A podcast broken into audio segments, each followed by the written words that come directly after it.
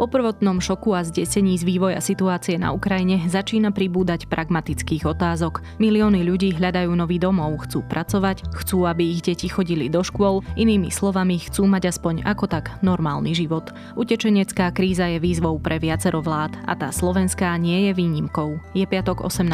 marca, meniny má Eduard a dnes bude jasno a poloblačnosť teplotami 6 až 13 stupňov. Počúvate Dobré ráno, denný podcast denníka Sme, dnes s Nikolou Šulikovou Bajánovou. Chceli by ste vedieť, či boli predpovede o akciových trhoch na začiatku tohto roka správne, aj keď nezohľadňovali vojnu na Ukrajine? Ako ich táto situácia zmenila? Ako tento rok investovať? Dozviete sa v podcaste Financie bez obalu od A po Z, ktorý vám prináša 365 Bank. Nájdete ho vo všetkých podcastových aplikáciách.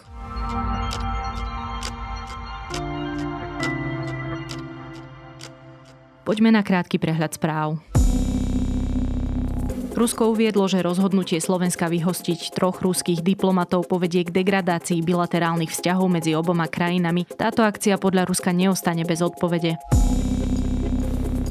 Najmenej 130 civilistov zachránili vo štvrtok popoludní zo zbombardovaného divadla v ukrajinskom meste Mariupol. V divadle, ktoré podľa Ukrajiny v stredu zbombardovali ruské sily, sa ukrývalo viac ako tisíc ľudí vrátane detí. Bývalý vyšetrovateľ NAKA Marian Kučerka je vinný v kauze preberania úplatkov za to, aby NAKA prižmurila oči nad viacerými kauzami. Rozhodol o tom špecializovaný trestný súd, ktorý ho odsúdil na 11 rokov väzenia. Okrem toho dostal aj trest prepadnutia majetku. Kučerka sa na vyhlásenie rozsudku nedostavil. Jeho prípad je samostatne vyčlenenou súčasťou vyšetrovania korupcie na polícii v kauzách Judáš a Očistec. Ide o prvé súdne konanie, ktoré malo preveriť dôveryhodnosť známych kajúcnikov. Bývalej podpredsedníčke Najvyššieho súdu Jarmile Urbancovej opätovne vzniesli obvinenie za prečin podplácania. Predchádzajúce trestné stíhanie v tomto prípade zrušil generálny prokurátor Maroš Žilinka. Pôvodné obvinenie bolo bývalej súdkyni vznesené v rámci akcie Výchrica na jeseň roku 2020. Informáciu priniesli Aktuality.sk. Slovenská advokátska komora varuje pred prijatím súdnej reformy ministerky Márie Kolikovej formou prílepkov. Podľa advokátov by takýto postup mohol viesť k spochybneniu reformy z ústavnoprávneho hľadiska. Viac správ nájdete na sme.sk alebo v mobilnej aplikácii Denníka Sme.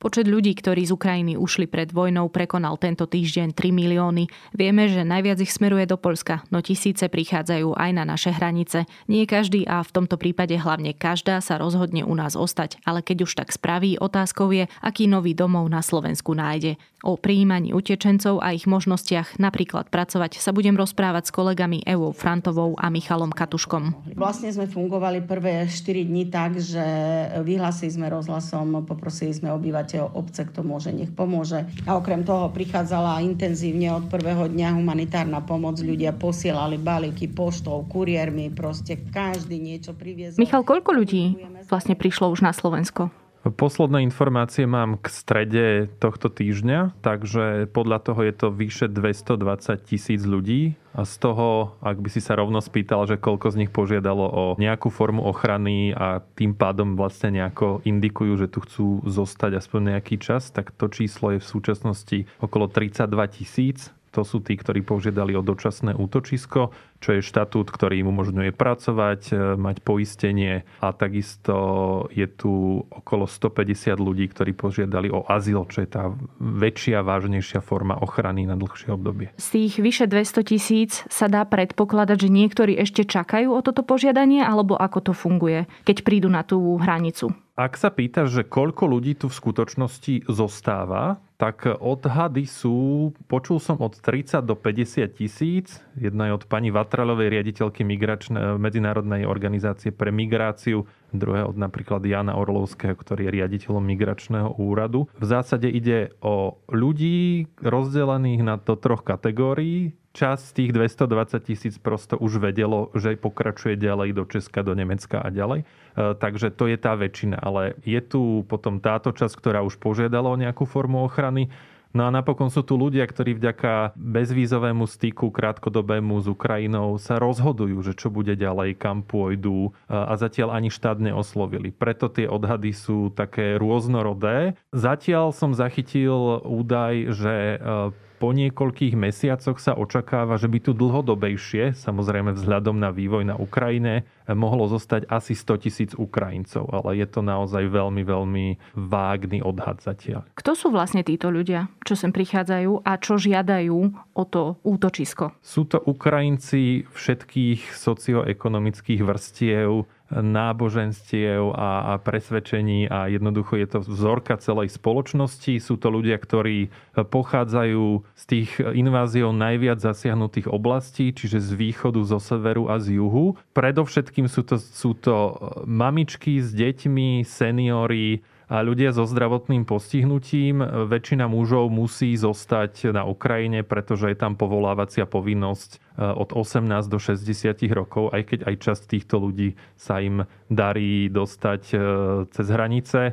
Počúvame príbehy o tom, že ukrajinskí colníci za úplatok dokážu ako keby niekoho takto pustiť, ale slovenská strana nemá žiadne legitímne právo toto posudzovať a keď už sa niekto dostane cez ten prvý milník ukrajinský na tej hranici, tak slovenskí colníci ho už potom nemajú dôvod nepustiť dovnútra. A dá sa predpokladať ale, že naozaj väčšinu z prichádzajúcich ľudí tvoria matky s deťmi že táto skupina, o ktorej teraz hovoríš, nie je zase e, až taká veľká. Táto skupina zrejme nebude až taká veľká, áno. áno. Všetko sú to, vo väčšine prípadov sú to ženy s deťmi. Ako funguje ich príjmanie? Ten proces e, chvíľu trvalo, kým sa vlastne dokázal štát naladiť na to, že tu naozaj nejaká kríza vzniká napriek tomu, že vládni predstavitelia sa týždne vyjadrovali, že sa na utečeneckú krízu prípadnú, ak by teda Rusko zautočilo na Ukrajinu, pripravuje. Napriek tomu tie prvé dni tej krízy na tých hraniciach nebol nikto. Napríklad v Ubli úplne prvými, kto prekročil hranice, bolo 50 mamičiek s deťmi, vrátane niekoľkomesačných batoliat. A nebol tam nikto, nebol tam zdravotník, nebol tam žiadny koordinátor, pracovník migračného úradu. Skrátka, e, policajti z tej hraničnej kontroly telefonovali starostke Uble, či by nemohla im nejako pomôcť, lebo je noc. To bola noc e, z 24. na 25. E, februára a vlastne títo policajti aj mestskí poslanci z Uble vlastne zobrali vlastné auta, rýchlo dopravili týchto ľudí do, do sobášnej siene, jedinej väčšej vyhriatej miestnosti a tam ako keby im poskytli prvú pomoc. Odvtedy sa to e, zlepšuje. Niekoľko týždňov to fungovalo tak, že na hraniciach boli aj registračné centra, boli tam zdravotníci, boli tam miesta, kde e, sa môžu zohriať, oddychnúť si títo ľudia, ale veľká časť celej tejto infraštruktúry sa už teraz presúva a presunula do Michaloviec a do Humenného.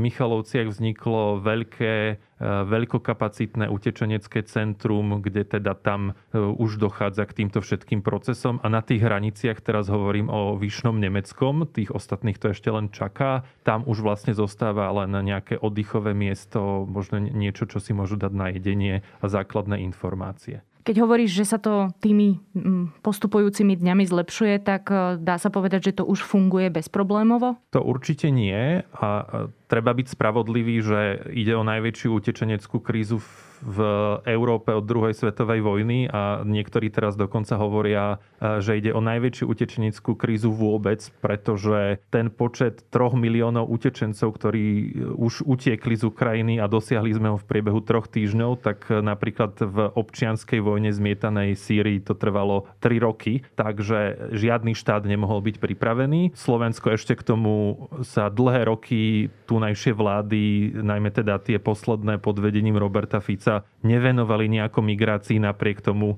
že kúsok od južnej našej hranice tu bol veľký miliónový tok e, migrantov a utečencov do Nemecka. A toto sa nejako nevyužilo, nepripravili sa rôzne scenáre, nepripravili sa rôzne zákony, ktoré teraz vlastne táto vláda musí príjmať v priebehu troch týždňov a robí to naozaj veľmi intenzívne. Napriek tomu nedá sa povedať, že by táto vláda urobila všetko, čo mohla, pretože naozaj tie prvé týždeň až dva na tých hraniciach znamenali obrovský chaos, ktorý by bez tisícov dobrovoľníkov, bez samozpráv, mimovládnych organizácií a cirkevných charít znamenal vlastne len to, že Slovensko bolo jedno nehostinné miesto, kam sa tí utečenci presunuli. A teraz, čo sa deje vlastne po prekročení hraníc? Vezmeme si napríklad takú matku s dieťaťom. Aké šance na normálny život tu má, ak sa tu rozhodne zostať? A to je už otázka asi na teba, Evi. Aké sú možnosti napríklad zamestnať sa a potom, Michal, čo vieme o tom, ako sa štát postará o dieťa? Možnosti zamestnať sa sú už trochu jednoduchšie, o dosť jednoduchšie by som povedala ako na začiatku utečeneckej krízy. V podstate tým, že ľudia, ktorí prekračujú hranicu, môžu okamžite požiadať o ten status dočasného útočiska, tak majú aj okamžité právo na vstup na slovenský pracovný trh. To znamená, že nepotrebujú pracovné povolenie. Ak ich zamestnávateľ zamestná, tak stačí, ak na úrad práce priniesie tzv. informačnú kartu. Je to oslobodené od toho dlhého, siahodlhého procesu, ktorý bežne býva, ak ak potrebujú získať to pracovné povolenie. Bo tam je veľmi veľa podmienok. Za normálnych okolností musí úrad práce povoliť, aby danú pracovnú pozíciu bolo možné obsadiť človekom z tretej krajiny napríklad. A následne potom, aj keď nejaký človek úspeje v tom výberovom konaní, tak e, musí mu cudzinecká policia udeliť toto pracovné povolenie, tzv. modrú kartu a na to sa čaká aj niekoľko mesiacov. Čiže o toto to je jednoduchšie. A využívajú to? Vieme o tom? Do dnes rána požiadalo dočasné útočisko vyše 35 tisíc Ukrajincov, ktorí pre, prešli hranicami toto vieme, toto číslo a z úradu práce zase viem, že sa zamestnalo 92 ľudí. Táto informácia je z útorka. Takže zatiaľ to vyzerá asi takto. Ale ten slovenský trh, pracovný trh, keď hovoríme o ňom, vie poňať viacero ľudí. Áno, áno, hovorí sa, že dokonca okolo 80 až 100 tisíc máme voľných pracovných miest na pracovnom trhu Slovenskom a to dlhodobo, to znamená, že ich nevieme obsadiť. A dokonca e, ministerstvo práce tvrdí, že na úradoch práce je dosť ľudí, ktorí by mohli tieto pracovné miesta obsadiť, ale nie je z ich strany záujem. To zrejme kvôli tomu, že tie mzdy sú veľmi nízke a nie je to pre nich lákavé. Počkaj, ja to hovoríme o akých zamestnaniach? Tak hlavne chýbajú napríklad operátori vo výrobe alebo pomocníci v sklade, takisto čo sa naozaj na Slovensku stále dokola opakuje, sú to lekári, sestry, ale v súčasnosti po koronakríze je veľa voľných pracovných miest aj e, v gastre napríklad, v turizme, v hotelierstve a podobne aj keď samozrejme sme za úplnú rodovú rovnosť a vieme, že aj ženy dokážu zastávať e, fyzicky náročné pracovné pozície, tak aspoň teraz to znie tak, že veľa z tých pozícií je mienená skôr pre mužov. Áno a napríklad keď sa pozrieme aj na to, koľko mužov pracuje z Ukrajiny na Slovensku, tak e, z tých okolo 20 tisíc Ukrajincov, ktorí na Slovensku dnes pracujú, je okolo 13 tisíc mužov. Takže tie pozície väčšinou obsadzujú muži. No ale dobre, spomínaš napríklad to zdravotníctvo, spomínaš hotelier manažérstvo, čiže tam to vyzerá ako máme teraz čakať, že sa vytvoria stále lepšie a lepšie podmienky pre zamestnávanie Ukrajincov, ktorí sa teda rozhodnú zostať a pracovať na Slovensku? No ono už jedna z tých e, vecí, ktorá platí teda to dočasné útočisko, čiže zrušenie povinnosti mať pracovné povolenie, to dočasné útočisko zatiaľ platí do konca tohto roka. A čo sa týka zjednodušovania pravidel ako takých, tak napríklad stredu vláda schválila zákon Lex Ukrajina, ktorý napríklad zjednodušuje podmienky príjmania lekárov a celkovo zdravotníckého personálu, čo je teda jedna z najťažšie obsaditeľných pozícií ľuďmi z tretich krajín. A doteraz na to bol veľký apel, aby sa táto vec riešila, pretože my máme málo zdravotníckého personálu a nevieme tých ľudí zobrať, na rozdiel od nejakého Nemecka alebo Česka, ktoré toto majú vyriešené už dávno a berú nám všetkých tých ľudí, ktoré by Slovensko, ktorých by Slovensko mohlo e, zamestnať. Čiže tuto, tuto sa zmenili veci. A začínajú hneď aj platiť? No tak musia prejsť parlamentom, ale malo by to byť skrátenom legislatívnom konaní. E, aby som bola úplne presná, tak už pred pár dňami prezidentka podpísala časť e, novely zákona o zdravotníckom personále myslím, že sa to volá konkrétne zákon o poskytovateľov zdravotnej starostlivosti a tam ide o to, že v súčasnosti, keď chcel, chcel niekto zamestnať na Slovensku ako lekár, tak uh, musel mať v prvom rade uznané vzdelanie, musel mať teda overený ten diplom a následne musel vlastne prejsť aj odbornou a jazykovou skúškou a až potom sa mohol zamestnať v nemocnici, čo pre mnohých bolo úplne nemysliteľné, keďže neboli vôbec v praxi ne, nefungovali v praxi v nejakej slovenskej nemocnici, tým pádom neprišli do kontaktu so slovenčinou, s výrazmi odbornými a podobne. Čiže väčšina vlastne ako keby nebola schopná tú skúšku urobiť. A ja som sa rozprávala vlastne aj s asociáciou nemocnic Slovenska a pán Petko tvrdil, že dokonca mnoho slovenských lekárov nebolo schopných urobiť tú skúšku, pretože keď im niekto po pár rokoch dá tie testy z vysokoškolského učiva, je to veľmi zložité aj pre slovenských lekárov. Čiže naozaj bolo komplikované ich zamestnávať a väčšinou išli do krajín, kde to bolo jednoduchšie. A čo hovoria zamestnávateľia? Sú pripravení, keď to poviem veľmi cynicky, akože tešia sa, že prichádza nová pracovná sila? Oni by veľmi chceli, akože ich nadšenie je dosť veľké, oni chcú zamestnávať, chcú, nechcú, aby títo ľudia odchádzali ďalej, preto aj dosť tlačili na vládu, aby sa snažila čo najviac jednodušiť celý ten proces. A zároveň uh, sú aj také dve skupiny tých firiem. Jedna skupina je taká, ktorá už má skúsenosť so zamestnávaním ľudí z tretich krajín, tí už majú veľa tých procesov vo firme aj nastavených. A potom je tá druhá, ktorá ešte trošku bojuje bojuje a snaží sa vlastne vyriešiť tie administratívne záležitosti, aby boli pripravení vôbec na to, aby mohli u nich takíto ľudia pracovať. Ale veľa tých firiem ide aj po vlastnej osi, snažia sa im zhaňať ubytovanie, dokonca napríklad niektoré firmy aj ak nemajú pozície, ktoré by mohli byť dnes obsedené Ukrajincami, mm, vyslovene ženami, ktoré prichádzajú, tak sa im snažia tie pozície vymyslieť. Takže aj takto. No a možno svojím spôsobom trošku až predbiehame, lebo ja som už spomenula, že predtým treba vyriešiť napríklad aj otázku, čo vlastne s deťmi. Darí sa deti umiestňovať do škôl, do škôlok, e, bude o ne postarané zatiaľ, čo budú napríklad treba z matky alebo teda iní starajúci sa ľudia o tieto deti pracovať? V princípe áno, dokonca sa to už aj darí. Nemám teraz presný údaj, ale niekoľko stoviek detí ukrajinských už je zaradených aspoň formálne do toho procesu. Tam ale štát teraz musí doladiť a spolu s jednotlivými školami, že akým spôsobom vlastne ich integrovať do toho školského procesu, e, keďže e, hlavným problémom je slovenčina, ktorú sa musia učiť, potom vlastne aj nejaké zosúladenie sa s tými vedomosťami a celým prostredím fungovania tej školy na Slovensku. Čiže toto taký problém ako keby nebude, ale môže to nejaký čas trvať. Samozrejme sú tam osobité prípady napríklad študentov, ktorí boli v poslednom ročníku a teda potrebujú ísť na ďalší level školy, na strednú školu alebo na vysokú školu, že čo s tým, to sú komplikovanejšie veci, ktoré ale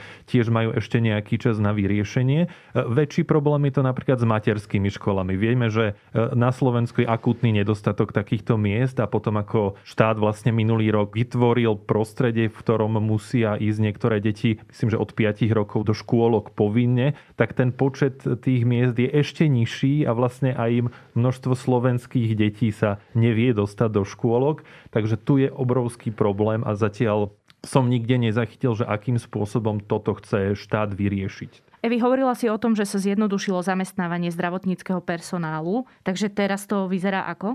No jednoduchšie je to len v tom, že tí zdravotníci budú môcť do nejakého zdravotníckého zariadenia byť prijatí a následne tam absolvovať tzv. stáž. To znamená, že budú môcť 18 mesiacov v nejakej nemocnici alebo ambulancii fungovať, ale nebudú tam môcť vykonávať úplne svoju profesiu, pretože budú musieť pod dohľadom nejakého odborného asistenta alebo odborníka a s ním budú musieť celý čas tam byť. Čiže na jednej strane je to jednoduchšie, lebo budú v tom prostredí, budú v kontakte s jazykom a s tými ľuďmi, ale ak príde na Slovensku nejaká ginekologička, lekárnička so 16 rokmi praxe neznamená to, že ju tu teraz hneď vieme zamestnať a bude plnohodnotným pracovníkom v tej danej nemocnici. Akože je to pokrok, ale nie je to úplne teraz. Zároveň bude musieť potom následne po tej stáži absolvovať tie jazykové a odborné skúšky, čiže toto odtiaľ nevypadáva.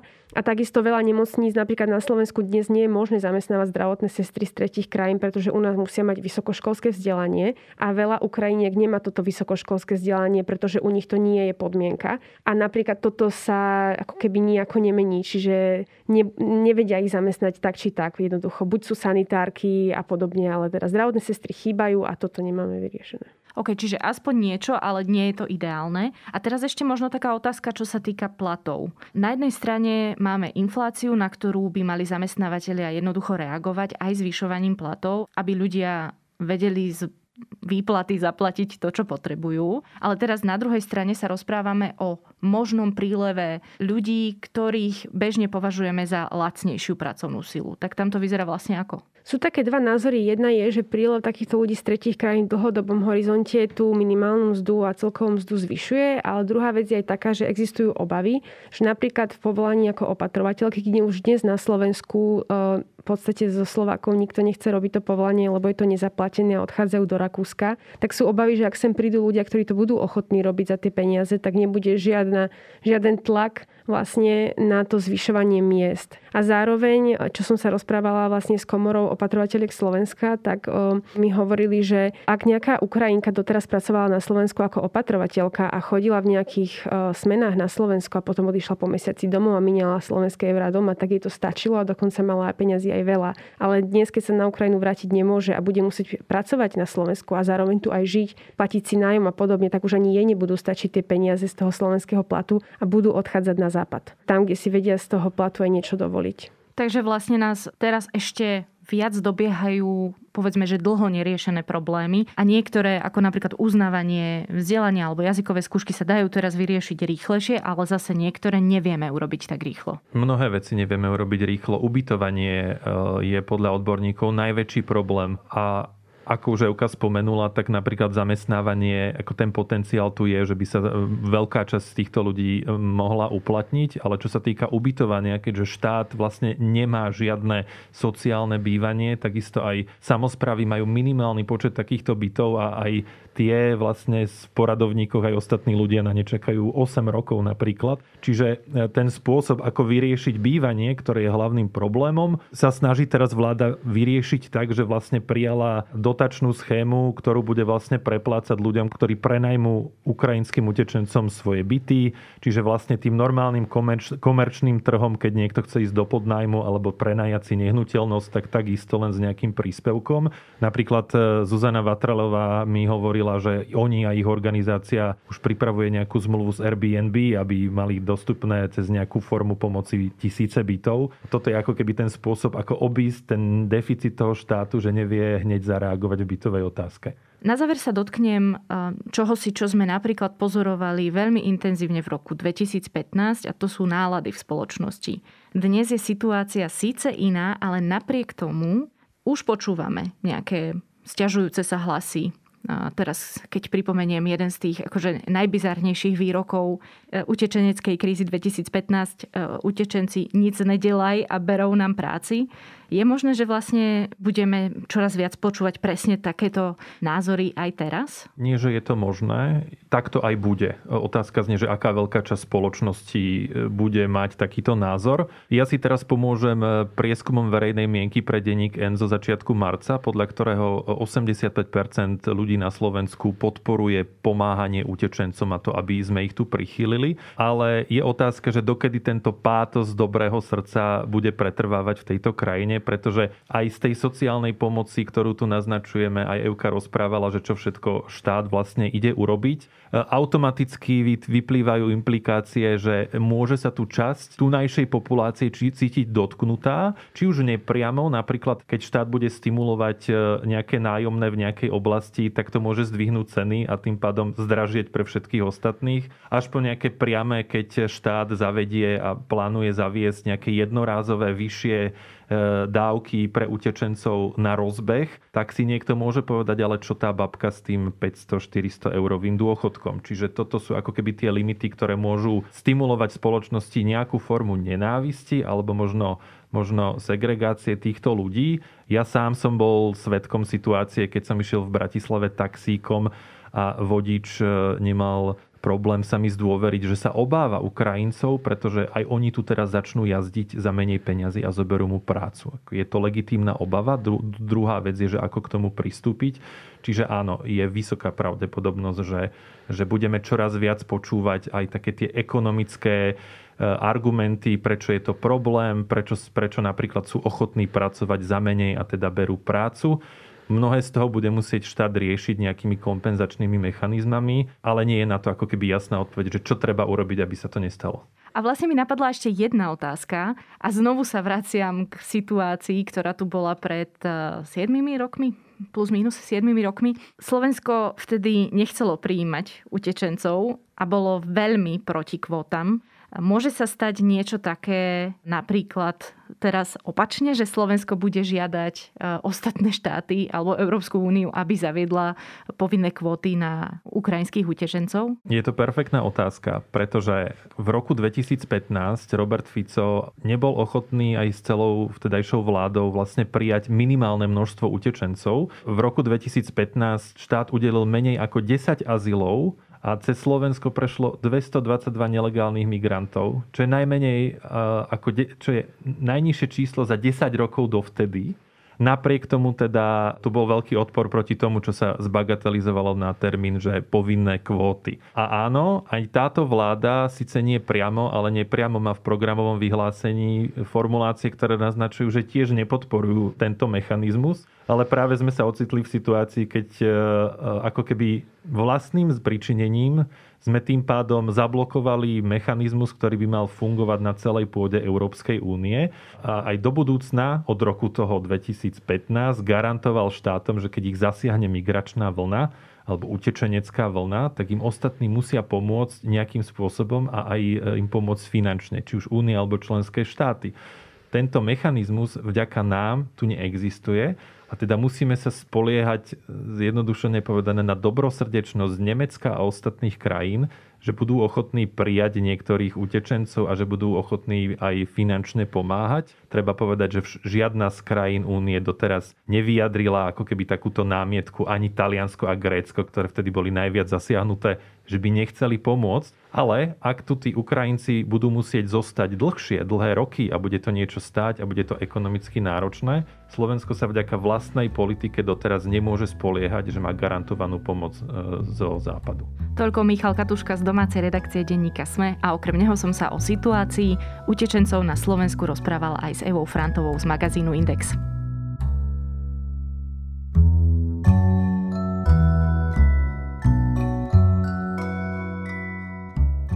Kapela Arcade Fire vydala po rokoch vo štvrtok novú skladbu. Síce ešte nebola vonku, keď som nahrávala toto odporúčanie, ale myslím si, že to nevadí. Ich buď milujete, alebo neznášate. Ja som prvá skupina a tak je hudba tejto kapely môjim dnešným odporúčaním. Na dnes je to všetko. Počúvali ste Dobré ráno, denný podcast denníka Sme. Ja som Nikola Šuliková Bajánová a okrem mňa tento podcast pre vás každý týždeň pripravujú aj Jana Maťková, Zuzana Kovačič-Hanzelová, Tomáš Prokopčák. Za produkciu sú to Kristýna Janščová, Viktor Hlavatovič, Adam Blaško a Ondrej Podstupka. No a keďže je piatok, pripomínam, že vychádzajú aj naše ostatné podcasty ako Piatoček, TFM a cez víkend sú to Klik a Dejiny. Do počutia opäť v pondelok.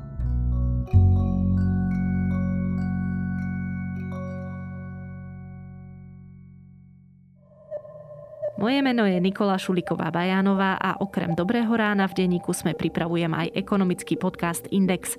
Snažím sa v ňom na zložité otázky, či už o biznise, štáte alebo osobných financiách, hľadať zrozumiteľné odpovede. Budem rada, ak sa ku mne každý štvrtok pridáte. Index nájdete vo všetkých podcastových aplikáciách, ako aj na stránke www.sme.sk.